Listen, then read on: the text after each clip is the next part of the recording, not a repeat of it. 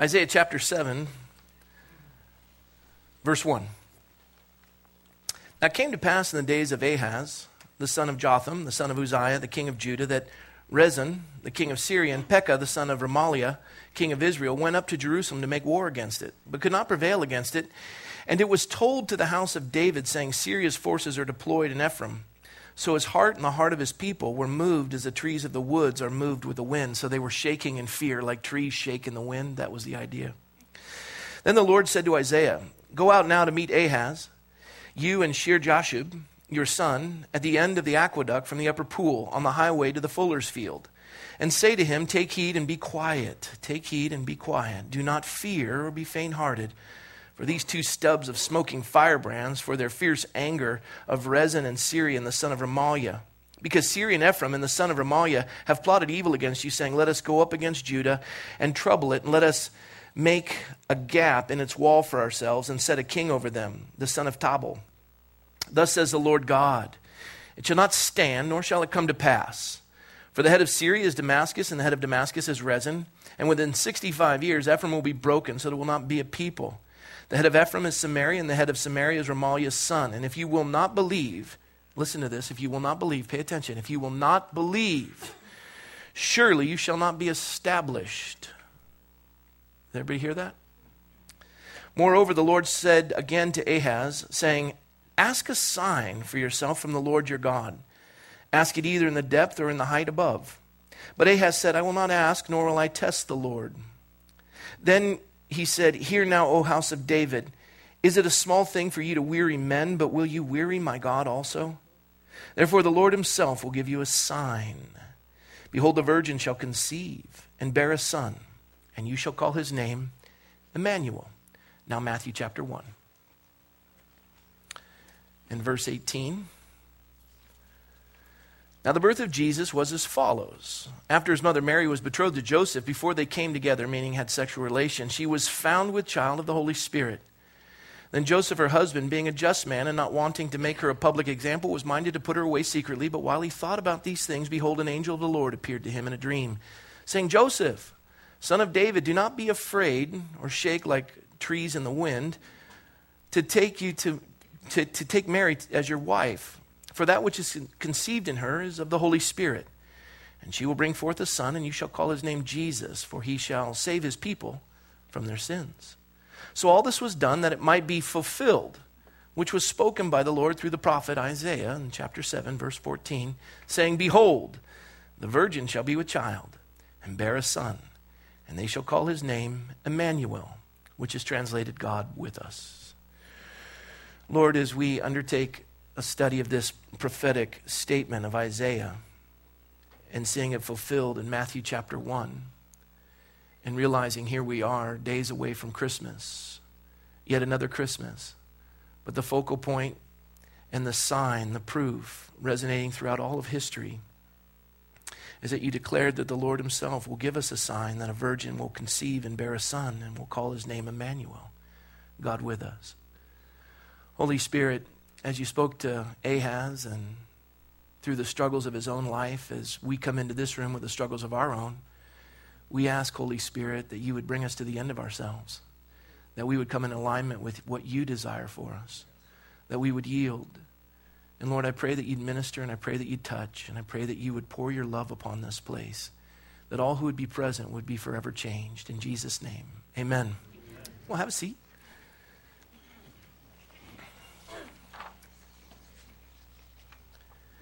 This, um, this passage of Scripture, interestingly enough, takes place where God had promised to King David a kingdom that would be forever, that from him would come the Messiah through the line of the tribe of Judah. That this messianic prophecy that, that Jesus would come from David and come through the tribe of Judah now, after David is passed and Solomon's passed, the kingdom is split. There's a northern kingdom and a southern kingdom. And Ahaz is now the king of the southern realm. Now, the northern kingdom has gotten together with Syria. They have surrounded and they're getting ready to invade. And Ahaz is realizing that he's in trouble. So he goes down to make an assessment of the supplies that he has because he knows he's getting ready to be attacked. So he goes down to the fuller's field, to the aqueduct, to see if the water's still flowing and that under the siege they're still going to have water to be able to sustain them. He's doing everything in his power to try to hold together the kingdom. And in other portions of the scripture, we also find that he's looking at taking the wealth in the storehouses to try to buy off Syria so that he can at least pay them off so that he only has to fight one enemy, and that would be the tribes coming from, from the northern kingdom. And so Ahaz is doing everything in his natural power to try to fix this, this predicament that he's in, and he's managing with his own resources. And he's, he's scared. He's so frightened that it says that not only was he trembling, but the people were trembling as trees uh, in, the, in the forest, when the wind blows, they're shaking, and the people were shaking like these trees. And Ahaz is not the greatest king, although he's in the lineage of Judah, he is a wicked king. Uh, in the previous scriptures, we find out that he'd already offered his son as a sacrifice. He had killed his own son as a sacrifice to a pagan god. And in Judah itself, he had set up pagan temples. This man is so far from the Lord, it's unbelievable. And some of you this morning can relate to him. How you ended up here and why you're here is beyond you. And you're struggling. You're struggling just to sit here. You think, God wants nothing to do with me. I couldn't be further from Him. I am the most wretched sinner. I have the biggest struggles. Uh, God doesn't even want to give me the time of day. And I just want you to know something He, he, he loves you. I want you to know how much He loves you. He loves you so much that he's willing to even reach out to you as he did to Ahaz. He's willing to even give you a sign. He wants to establish your name in the Lamb's book of life that you would have an eternity with him. He wants to resolve that which separates you from him, your sin. He wants to take it and pay the penalty for it so that your case is cleared and, and uh, his file is put on your account and your file is put on his account. You know, if, if you go to the DA and you see those criminals that have rap sheets, their files are as thick as can be, and, and Jesus wants to take that and put that in his file, and he's going to give you his little thin nothing file and give that to you and impute his righteousness to you so that there's going to be a transaction by faith that your life would be transformed today. The Bible says nothing can separate you from the love of God which is in Christ Jesus. Now, you can reject so great a salvation. You can desire that you don't want a sign from God. You can, you can declare that you don't want to have your name established. But it's interesting, Ahaz is much like a lot of us, that when we get into a predicament in life, we tend to turn to the natural for help. We want to figure out any way we can figure this out on our own. We don't want to yield in prayer. We don't want to yield in faith to a God that wants to bring our life into alignment with His. And, and a lot of us think we could never go to God. We're too distant from Him. I, have I've, I've killed my own son. I, have I've set up pagan temples. Uh, I, I would rather trust in, in the funds in my treasury to try to buy off Syria than I would want to yield to God and submit to Him and have His authority in my life. And so we've done everything in our power to try to put together some sort of a resolution so that we don't have to deal with God. We want to operate our life in the natural realm, much like Ahaz. But in verse 4, when Isaiah approached Ahaz, he said, Take heed and be quiet. Don't be afraid or faint hearted. He says these two stubs, Syria and, and, and Ephraim, Rezin and Remaliah, I, am going to I'm gonna, I'm gonna stop them. I hold the heavens in the span of my hand. There's nothing that, that, that I can't do. I will resolve this, trust me. And all Ahaz can do is all he can see is what's in front of him. There's massive armies. And God is giving him a promise, but, but he, he, all he can see with his physical eyes is this mounting mess in front of him. And all, all he can do, it's, it's, it's those things where people say this, and, and I hear it often all I can do now is pray. It's one of the most ridiculous statements I've ever heard. Prayer, prayer should be first, middle, last, and continual. Because prayer is what, what causes those, um, those forces that are amassing on the horizon to dissipate. And, and by faith, through prayer, you start to see God's hand. That, and, and we're going to see this in the, the other portions of Daniel 3. God is in complete control. He is in complete control. And what he wants today more than anything else is to bring your life in alignment with his so that you will trust him that he's in control that nothing will happen to you that isn't working together for good in some capacity and some purpose in a fallen world. And no matter what you're going through, God's working it together for good. You can't see it, you struggle, and all you can see are the, are the forces amassing against you. All you can see is the misery ahead of you, and all you do instead of pray is, is you seek to figure out in the physical realm some sort of remedy, whether it's to take money out of the treasury to pay off Syria or to go and to assess the aqueduct in the fuller's field to see if there's enough water to survive a siege. And God looks at, at, at Ahaz and he says, Take heed and be quiet. Calm down. You have been worrying, and I have news for you. All of your worrying is accomplishing nothing. Don't fear, be faint hearted. Now, all of us go through an Ahaz moment. All of us go through a time in our life where we struggle with this. We struggle with all the forces that are arrayed against us. We think that, that God is absent. How could He allow this to happen? God is in the business of, of amassing these forces so you can see how big He is.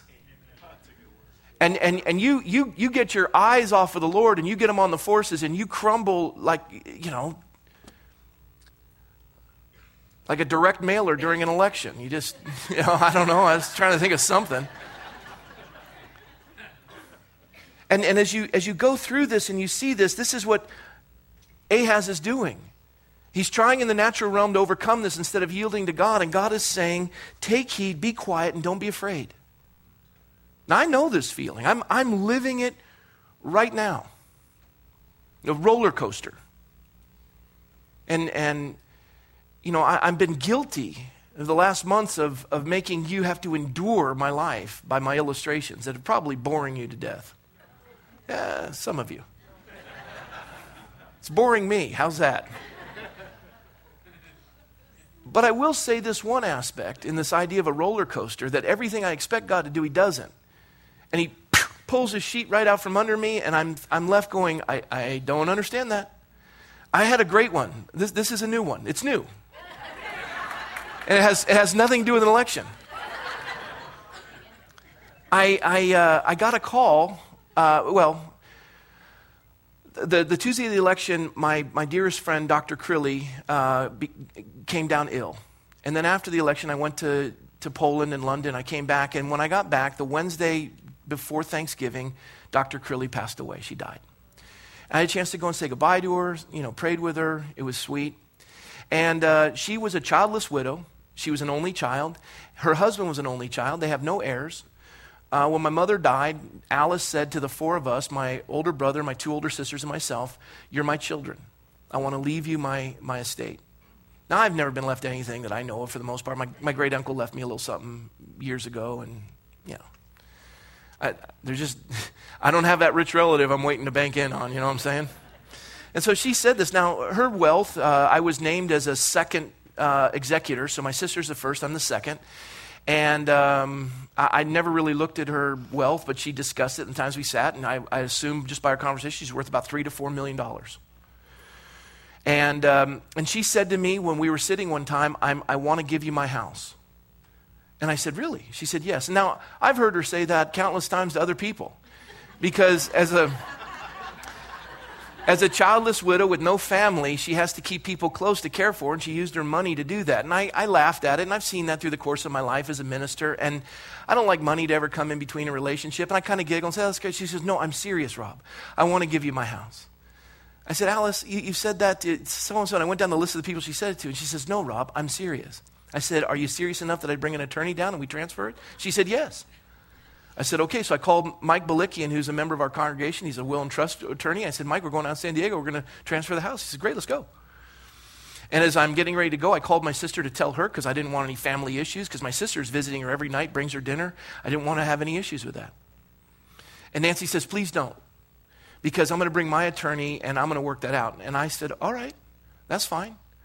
I, I, I want nothing. I was just trying to you know, do what Alice asked, and, and I, I don't want to issue with it. There's no money that's, that's worth a division of a family. Did you hear that?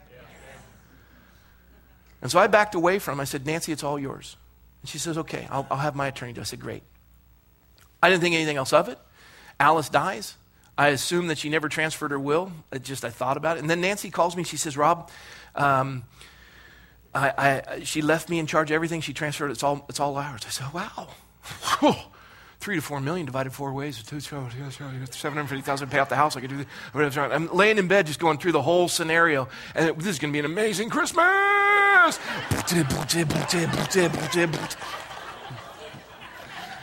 So I am. I'm on cloud nine. And, uh, and she says, you know, we're going to immediately transfer some funds. I said, oh, great. And, and thrilled about that. And then she, call, she calls back. She says, I just want to let you know I am going to keep the house for us, but I'm just going to split the financial side. I said, okay. Uh, I would have done all, but you're, you're going to keep the house and then split. So that's, okay, so that's 250000 He says, okay, all right, that's cool, 250000 I Not quite the house paid off, but we, you know. so I readjust, readjust. And, uh, and then she calls back and she says, um, there's a will. I go, yeah, there's always been a will. She says, well, as the executor, I'm supposed to make sure the estate is given to the people named in the will. I said, are you telling me that you didn't take the assets and transfer them into it so that you were in charge as the executor with all the assets? You didn't do that? No. Now, she's the sweetest, the, the luckiest people in the world are people who have Nancy as a friend. Sweet as can be. And she hates conflict, and she, she just didn't know. So I thought, all right. She says, but Alice uh, uh, told me I was with her, and we wrote a bunch of checks before she died. So I'm sending you a $13,000 check. I'm sending Michelle a $13,000 check. Each of the children are getting a $5,000 check. Your son-in-law Mike is getting a $5,000 check, and your grandson Oliver is getting a $5,000 check. So I'm okay, 250,000. Now I got 26,000. The kids each get five. I wish I was hard, but then then then and then the five. Then Oliver. Okay, that's cool. I'm good. I'm good with that. And she says, and I'm mailing the checks now. I'm like, great Christmas. And so the check arrives, and with the check comes an IRS bill. Stupid IRS. Now, I wasn't expecting this bill. I hadn't seen my tax returns, and I had gotten a couple of fairly large honorariums in the course of last year that I just thought when you get an honorarium, you get an honorarium. I didn't realize you had to take money out of that. I, thought, I didn't realize they wanted part of it. I got the honorarium, they honored me. Uh, I don't know what they did to get that money.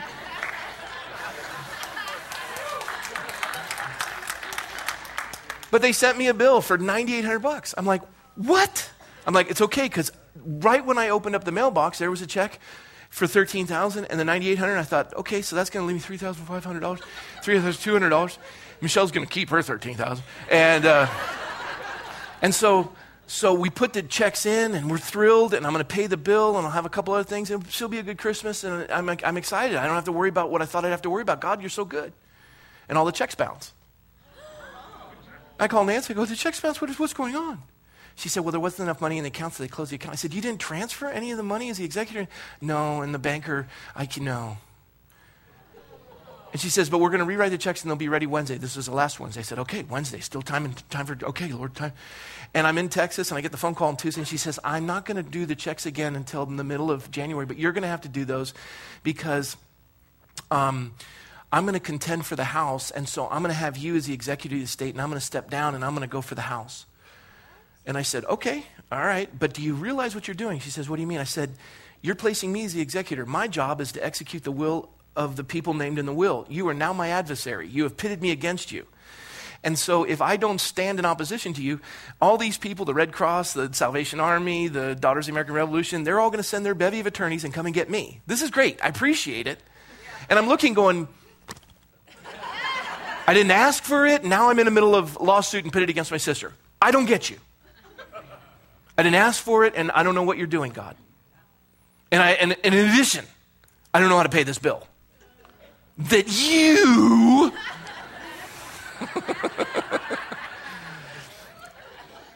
and I, I'm thinking, I got to call Syria and borrow money.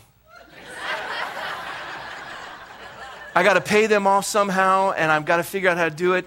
And I'm going to call my other sister and see if she'll, you know, and I, I'm trying to finagle and figure this. I'm laying awake and, and I, I'm not sleeping and I'm frustrated and, and, and I'm just overwhelmed. Maybe this is just my life and not yours, and you're tired of it, but I have to tell you, verse 4 take heed and be quiet, and don't be afraid or faint hearted. And all I can see is a $9,800 tax bill with the IRS, and they aren't friendly. And I'm, I'm just saying, God, is this the way you give a sign? Is this how you operate? And God's saying, Why are you so irritating? Me? Me? You? And God said, Do you think I can't handle this? Have you ever asked me? You wanted to ask Syria. You want to go and assess the fuller's field with the aqueduct and see if you have enough money for water for the siege. Have you ever You're a little overwhelmed. It seems overwhelming, doesn't it? Yes. Am I not big enough? Well, you are, but it just doesn't seem like you've really been doing much.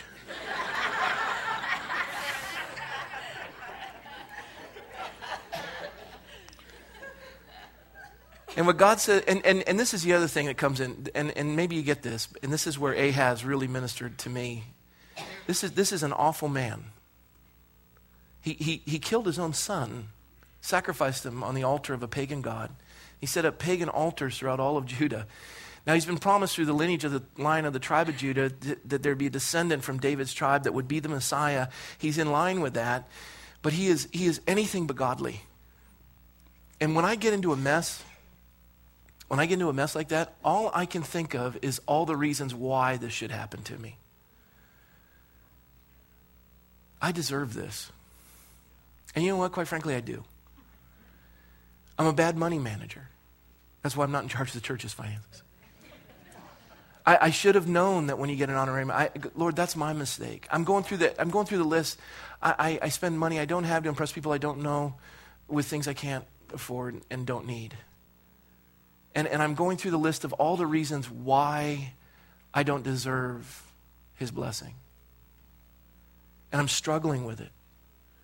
And I'm laying awake at night, and, and you know, you think about all the things. People, you say, boy, the attacks on you during the campaign. You have no idea that that was nothing. If they had really done their homework, does anybody want their life exposed? And I am laying there going, God,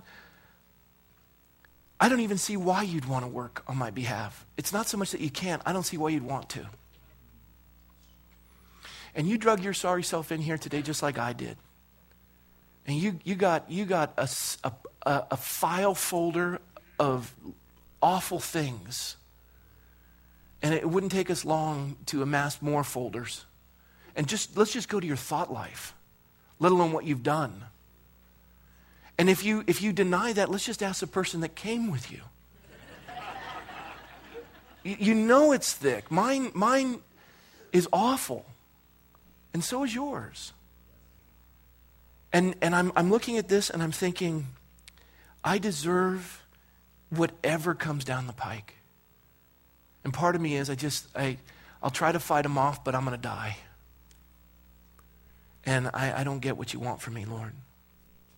Fascinatingly enough, in this passage of Scripture, God said to Ahaz, It will not come to pass, nor shall uh, it, it shall not stand, nor shall it come to pass. They're not going to get you.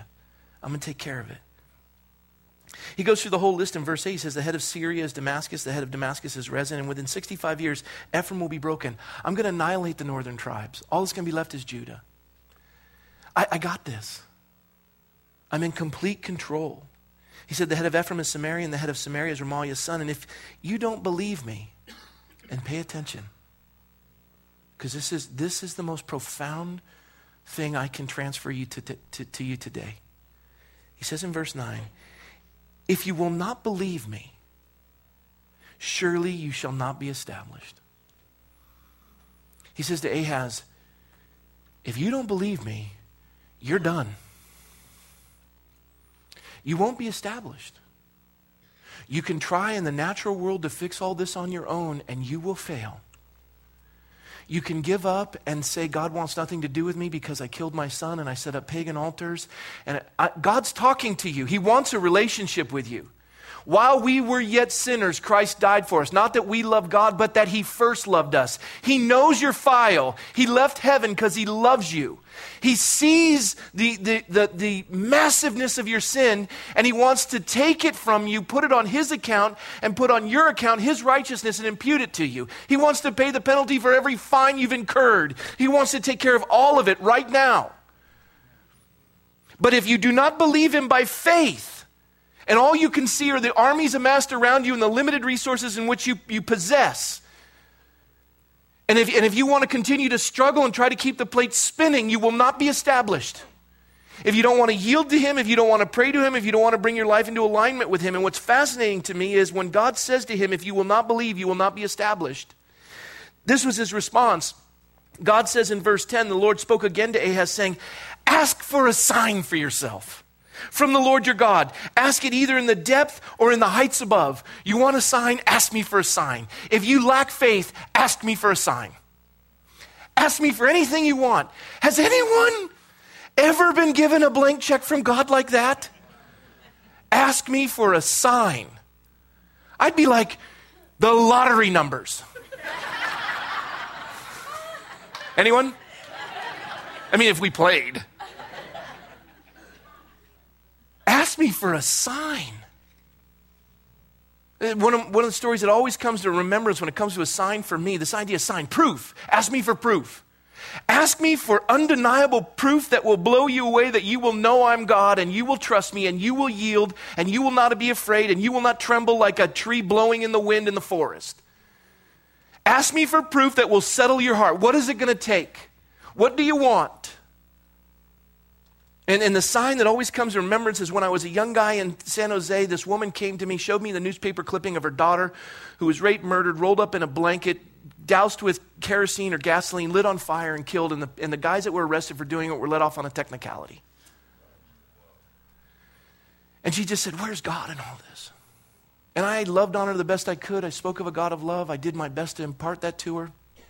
She was touched by it. She was still struggling. She, she, she just couldn't grasp it. She couldn't grasp that. And quite frankly, I couldn't either. And she asked me to officiate the funeral of her daughter, and all they had left were the ashes. And we, we went out on the ocean off of Santa Cruz, middle of the winter. Storm was raging. The, the captain of the ship said, or the, of the, of the sailboat said, You know, we got to do this quick because a, a gale force is coming in. We got to turn the boat around and get back in. We've got just a few moments to be able to do this. And, and the, the, the kids that this daughter hung around with were all of a seedy crowd. And the, the mother didn't know most of the kids that were on the boat that came for the memorial service. And they're all from the bad part of town. And, and most of them had never been on a boat, let alone seen a boat. And they're all seasick. And the boat is just doing this. And everyone's just, and we're just bouncing all over the place in a storm and the white caps. And it's awful. And we're all cold and shivering. And the rain is falling. And, and so I've got to do the service quickly, and we do the service, and the mother comes out and she pours the ashes over into this, and all the kids come over and they drop a rose on top of the ashes, a big pile of roses. And, and she just, she, and I'm holding her, and she just says, I wish God would give me a sign. I said, I know. And I kid you not, I've never seen it in the course of my life. I've never seen it since, except for that day. The heavens opened up. There hadn't been, there hadn't been any sun all day. The heavens open up. Rays come down right on the spot where the roses are and the ashes, right there. And she's like, ah, and I'm like, ah. And at that moment, a whale flukes, its tail pushes the roses. And she's like shivering. She's so stunned. And I'm weeping. And she's like, it's a sign. I go, it is a sign. And all these pagans on the boat, and it was like, ah.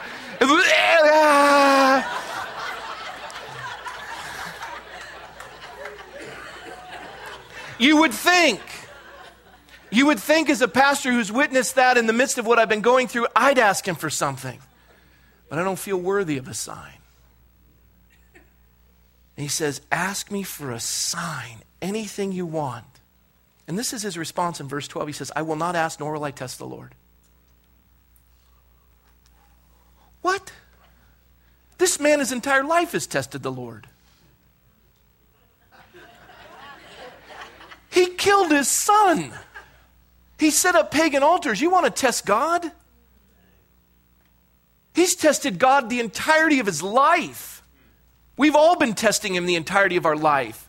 And now God wants to get a hold of your heart. You know why he said what he said? When he said, I will not ask, nor will I test the Lord. You know why he said it? I want to tell you why you say it. When God gives you the opportunity, he's going to give you a sign today, by the way. It's going to blow your mind. It's going to be way bigger, bigger than a whale's tail. You're going to get a sign today. You're going to leave here blown away. And the reason why you don't want it is because when you get it, you got to bring your life in alignment with the God who gave it. You got to bring your life in alignment with the God who gave it. That means everything your sexuality, your addictions, what you've been watching what you've been doing, what you've been living for.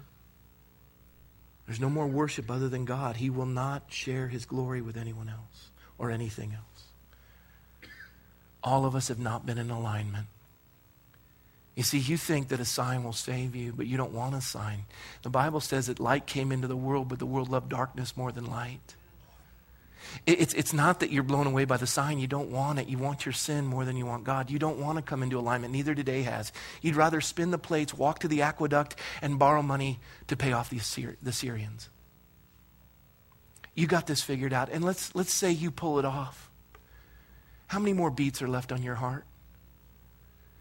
Because even if you make it out in your own physical efforts trying to keep the plate spinning, you're still going to die and stand before a holy God to give an accounting of your life. And we will all be without excuse because he loved you so much that he's talking to you today. And just like the woman that I was with on that boat, he wants to blow your mind about how much he loves you and what he's done on your behalf to deliver you and to save you.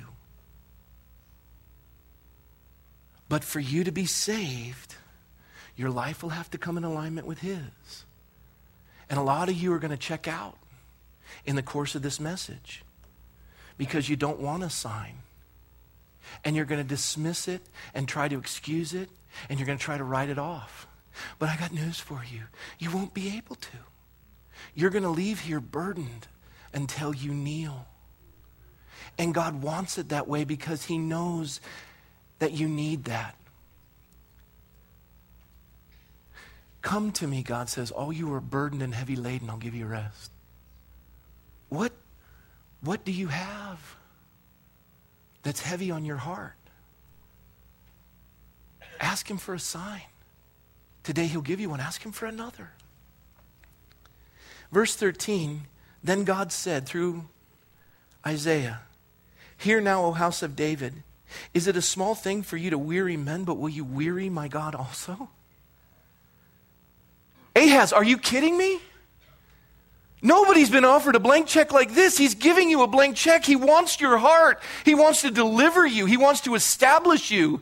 He wants your name to be written in the Lamb's book of life. He wants to give you a hope and a future. He wants to bless you. And you, are saying no? You, uh, to reject so great a salvation, you're saying no? God will not strive with you forever. You only have so many heartbeats left. You're not going to live forever. Even if you cut your head off and freeze it like Ted Williams, you're not coming back. You can read that later if you don't know what I'm talking about.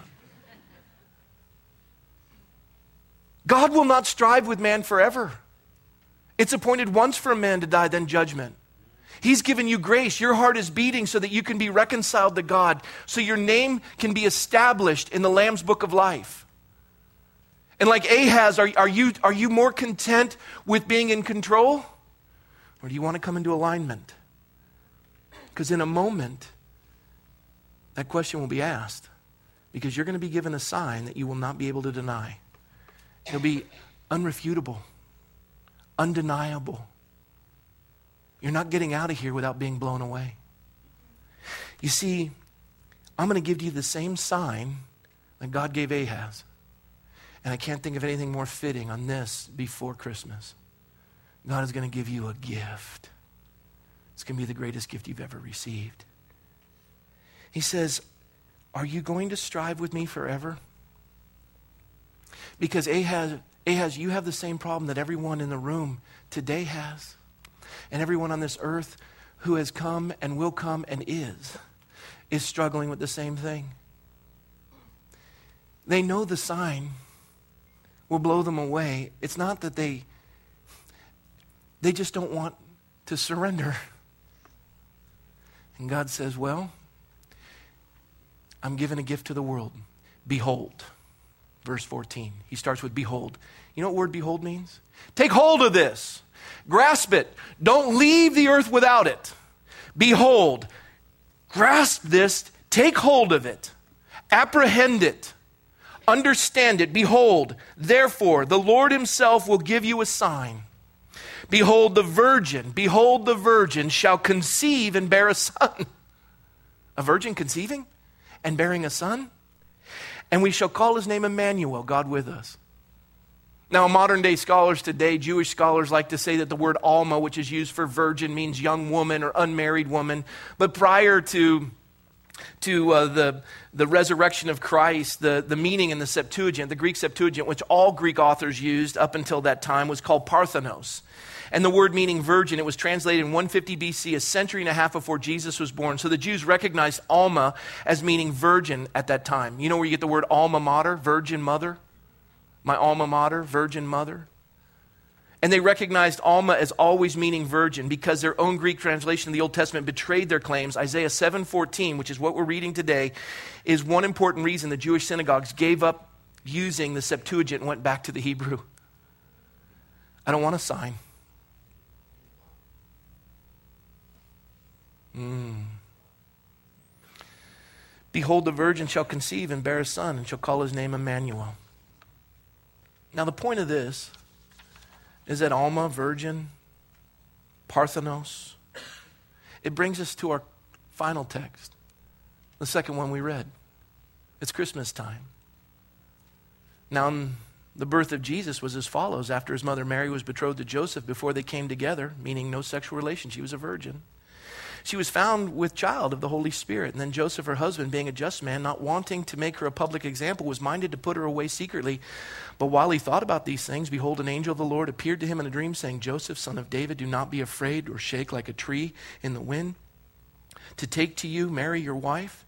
For that which is conceived in her is of the Holy Spirit, and she will bring forth a son, and you shall call his name Jesus, for he will save his people from their sins. Joshua, Yeshua, Jehovah, God saves. Not Jehovah, but Yeshua. God saves.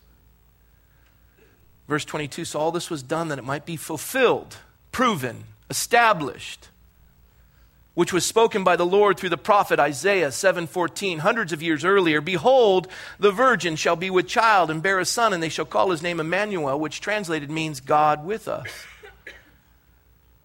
we needed a man to pay man's sins for the wages of sin is death. We needed a holy man to die that was without sin so he could pay the penalty for all sins, past, present, and future.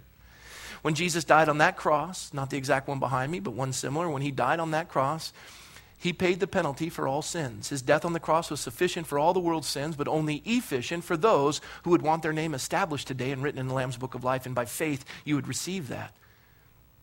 That's a big step of faith. You're telling me that God left the glory of heaven's throne for the humiliation of an earthly cross to die there in my place to pay the penalty for my sins so that I'd be set free and his righteousness would be put on my account and my sins would be as scarlet and then be washed as white as snow and cast as far as the east is from the west? Yes. Man, that's a tough one to embrace. Can you give me a sign? Can you give me some proof? Yes, behold, behold and the words spoken through Isaiah in the midst of the crowd at the fuller's field by the aqueduct, and hundreds have heard it, and maybe even thousands, and Ahaz himself heard it. What was heard then has been heard for thousands of years since. You see, to be born of a virgin and bear a son, his name would be called Emmanuel, God with us. That's a powerful statement. First of all, I don't know any virgin who's ever given birth.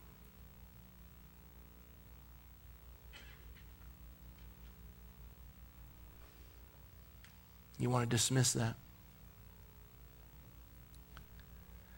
Alfred Edersheim said there's 456 messianic prophecies in the Old Testament, meaning Messiah, speaking of Jesus in the Old Testament. 456 of these prophecies. He said 100 of those are dealing with his first coming. He said 48 of those are so specific, it's ridiculous. Very specific prophecies of Jesus' coming, his first coming. 48 of them, so specific. And uh, Peter Stoner wrote a book dealing with mathematical probabilities. Also, Dr. Jeffries did the same thing. In addition, uh, if you Lee Strobel, Case for Christ, an amazing book. He went through a, a myriad of these and, and declared them uh, for folks to, to read and, and to comprehend. There's a book called The Signature of God by Grant, Dr. Grant Jeffries, if you ever want to read it, and this goes into greater detail. I'm not going to bore you, I'm limited in time. But today, I want to talk about mathematical probability because you have now been given a sign. And I want to show you how significant this sign is so that when you leave here today, you have two options love the darkness more than the light, or embrace the God who's given you a sign that will blow your mind and bring your life into alignment with His. It's Christmas time. You see, Jesus is the only one in all of history who could have fulfilled these messianic prophecies. There's no one else who was or is coming that can do it. Mathematical probability is what insurance companies work on. It's cheaper to buy life insurance when you're 25 than it is when you're 65 because you have a greater propensity to die at 65 than you do at 25. They bank their entire insurance industry on those mathematical probabilities. They bank on that. Mathematical probabilities are real simple. Um, last night, uh, there was a football game. Brett told me, Did you see the game? I said, I couldn't. I had to leave for the sake of my marriage. Um, yeah. Come on, give me a hug, man. No, I'm just kidding. My wife is an avid Niner fan. My father in law, who was with us, is an avid Niner fan. My mother in law, avid Niner fan.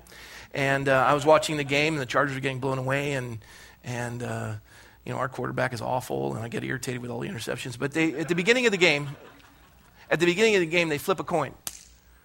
And, and the coin, you know, it's a one in two chance of being whatever you're going to call heads or tails. So the mathematical probability, flip the coin. And they call it, and then the team that gets the coin toss right gets to choose whether they receive or they kick off, what side of the field they want, etc.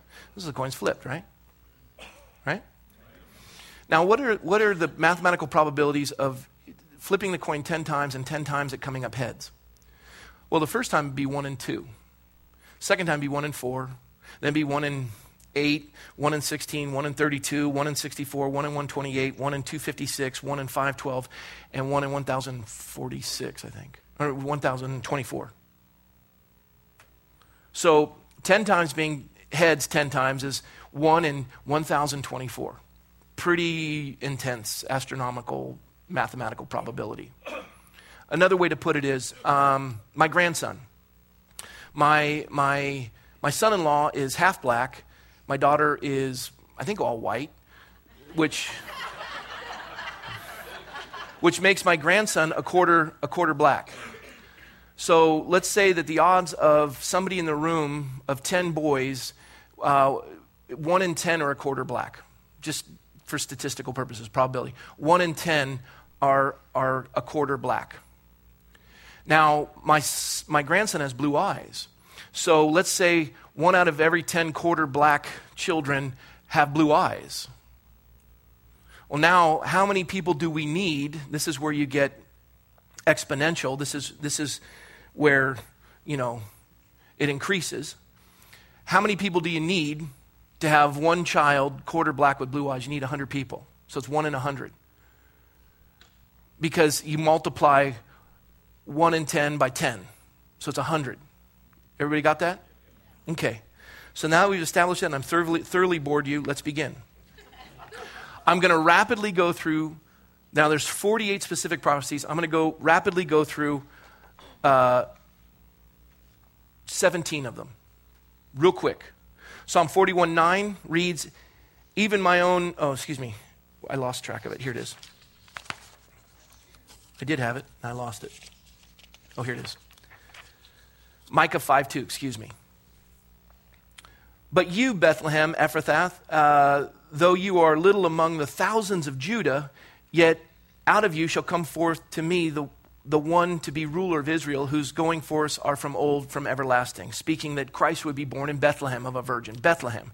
From the Ju- tribe of Judah. So, Judah, there's 12 tribes, it's 1 and 12. Um, if we look at that and we think, there's two Bethlehems at the time that this was written, so 1 and 2 times 12. And then how many people in the course of existence have come from Bethlehem, uh, you would say there's over there's probably over 200,000 at the time of the writing. Uh, there's been average of six to 10,000 living in Bethlehem in the course of that. So, just conservatively speaking, let's say one in 2,400 people would be would be uh, from the lion uh, from the tribe of Judah, from the town of Bethlehem. Uh, one in 2,400. So 1 in 12 is, is a tribe, uh, 1 in 2 because there's two towns multiplied by 1 in 240. And so that's a lot, yes?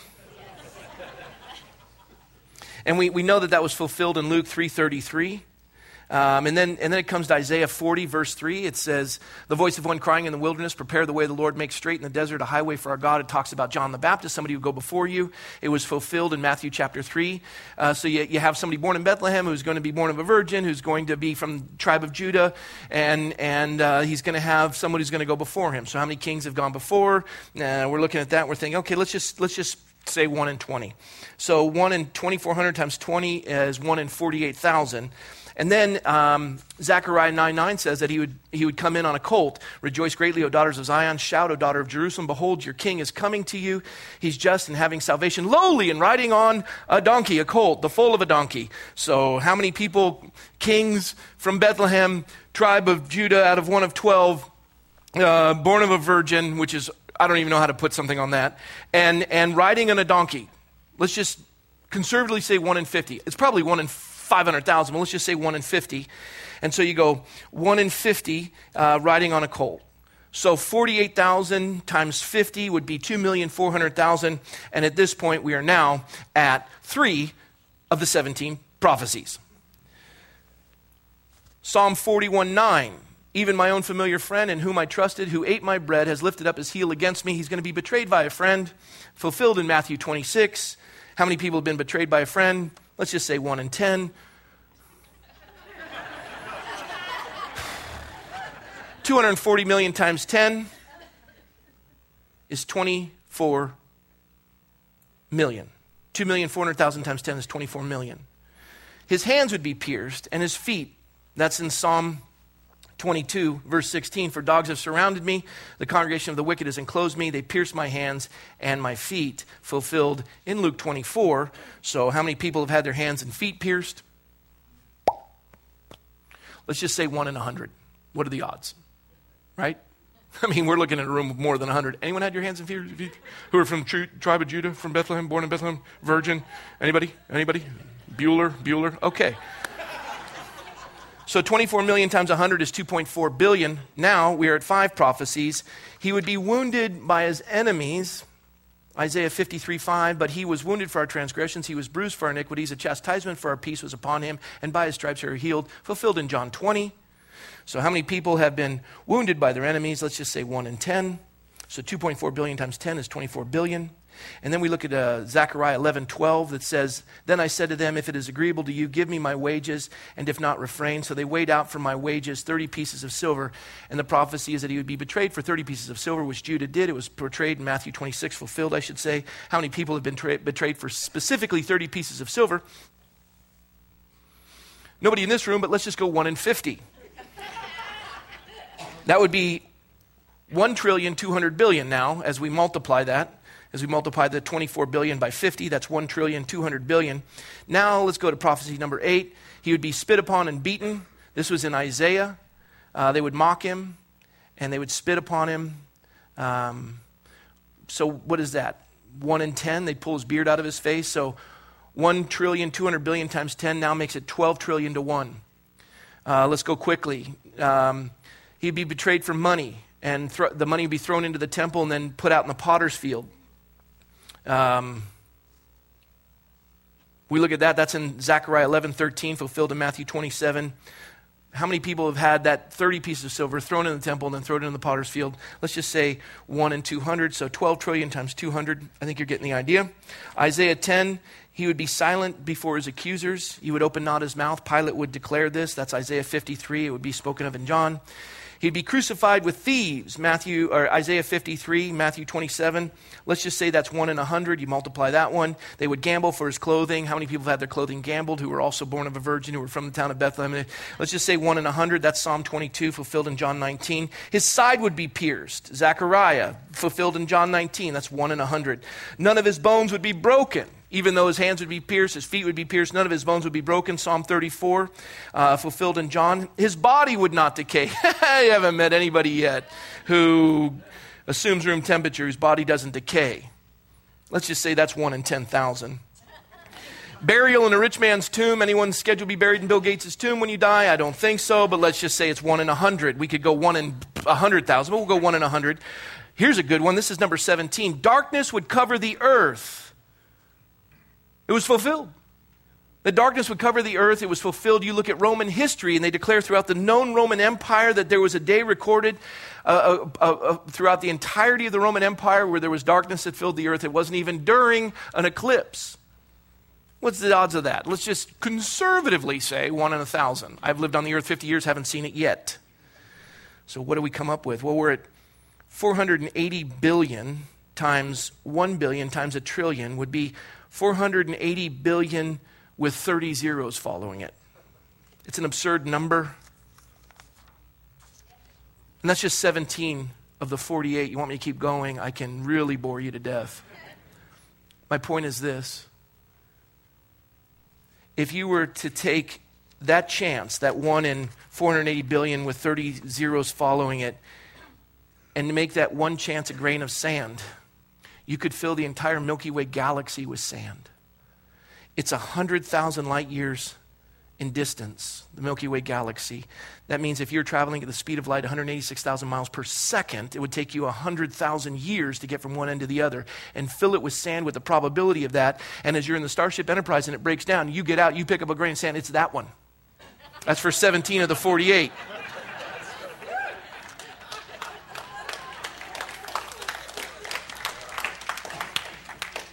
And so we close today with this. Is it really a sign you're looking for? Because you just got it. Two women were dressed in their finest and they were having lunch together in a very exclusive restaurant. And a friend saw them and came over to their table to greet them. What's the special occasion? She asked. One of the women said, Oh, we're having a birthday party for the baby in our family. He's two years old today. But where's the baby? The friend asked. The child's mother answered, Oh, I dropped him off at my mother's house. She's taking care of him until the party's over. It wouldn't have been any fun with him here. How ridiculous, right? A birthday celebration for a child who wasn't welcome at his own party. Yet when you stop to think about it, that's no more foolish than going through Christmas season with all its festivities without remembering the one whose birth we were supposed to be honoring. Amen. Come on, folks, it's Christmas. God loves you. He loves you so much, He gave you a sign that is blowing your mind. And it's not proof you need, you've gotten that. You just got to quit loving the darkness and start loving the light. And this glorious light has come into the world so that Christmas could be unlike any other Christmas you've ever had. And It's time to bring our life in alignment with the King of Kings and the Lord of Lords. Amen? Amen? Let's close our eyes and bow our heads. Lord, we thank you for this time. As our heads are bowed and our eyes are closed, we come to this place in the service where we've been given a sign. And Lord, you want our name to be established. And we can't reject so great a salvation. And today, the way that we receive Christ as our Savior, the way in which we embrace this sign, the way in which we bring our life into alignment with you, O God, and to declare that there is nothing fashioned against me that will, will stand, that I am strong in Christ, and I don't have to work with my natural resources to somehow save my life. I can call upon the King of Kings and the Lord of Lords and say, God, save me.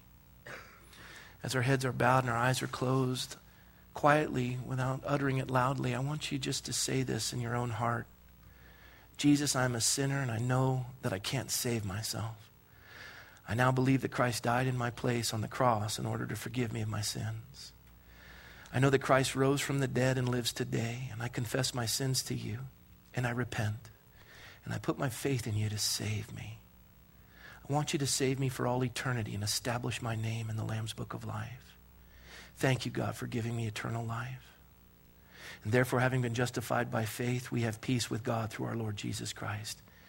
And for all of you who prayed that prayer in your heart, there is now therefore no condemnation for those who are in Christ Jesus. Welcome to the family of God and Merry Christmas. In Jesus' name, amen.